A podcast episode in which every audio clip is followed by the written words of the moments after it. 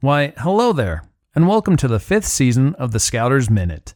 Each week, we bring you an inspirational message that you can share with your den, pack, patrol, or troop. We hope that you take these Scouters Minutes and adapt them to use as your own. Please check out our blog and trading post at scouterlife.com.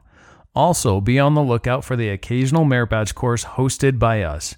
If you would like to hear about a specific topic, please email us at contactus at scouterlife.com. Now, on to this week's Scouters Minute.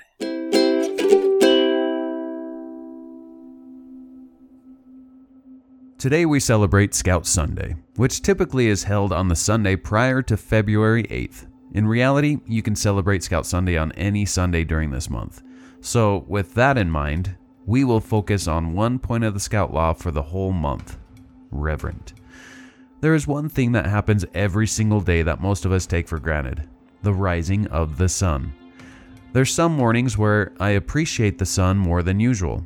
Having the sun finally rise as I'm keeping my hands warm over the camp stove cooking breakfast during a winter campout is one of those mornings.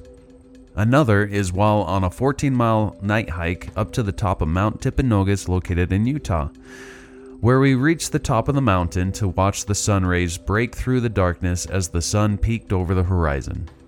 Some fun facts about the sun it has eight planets that orbit around it. It takes 27 Earth days to rotate on its axis.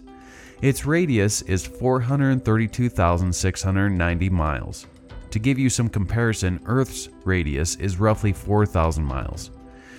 It would take 1.3 million Earths to make up the mass of the Sun. How can we explain the creation of the Sun along with everything that orbits it within this solar system? If we were told the process of how everything was created, could our minds even comprehend it? An old Scouter's Minute crossed my mind as I started to think about the subject. A man was crossing the desert with an Arab guide. Day after day, the guide never failed to kneel on the burning sand and call upon his God.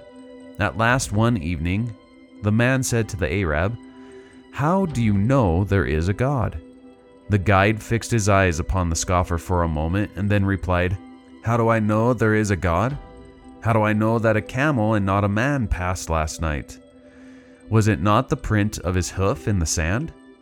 And pointing to the sun whose rays were faded over the horizon, he added, That footprint is not of man. As we attend campouts and explore on day hikes, let us all be alert and recognize all those little and big things out there that reflect the footprint of the Creator.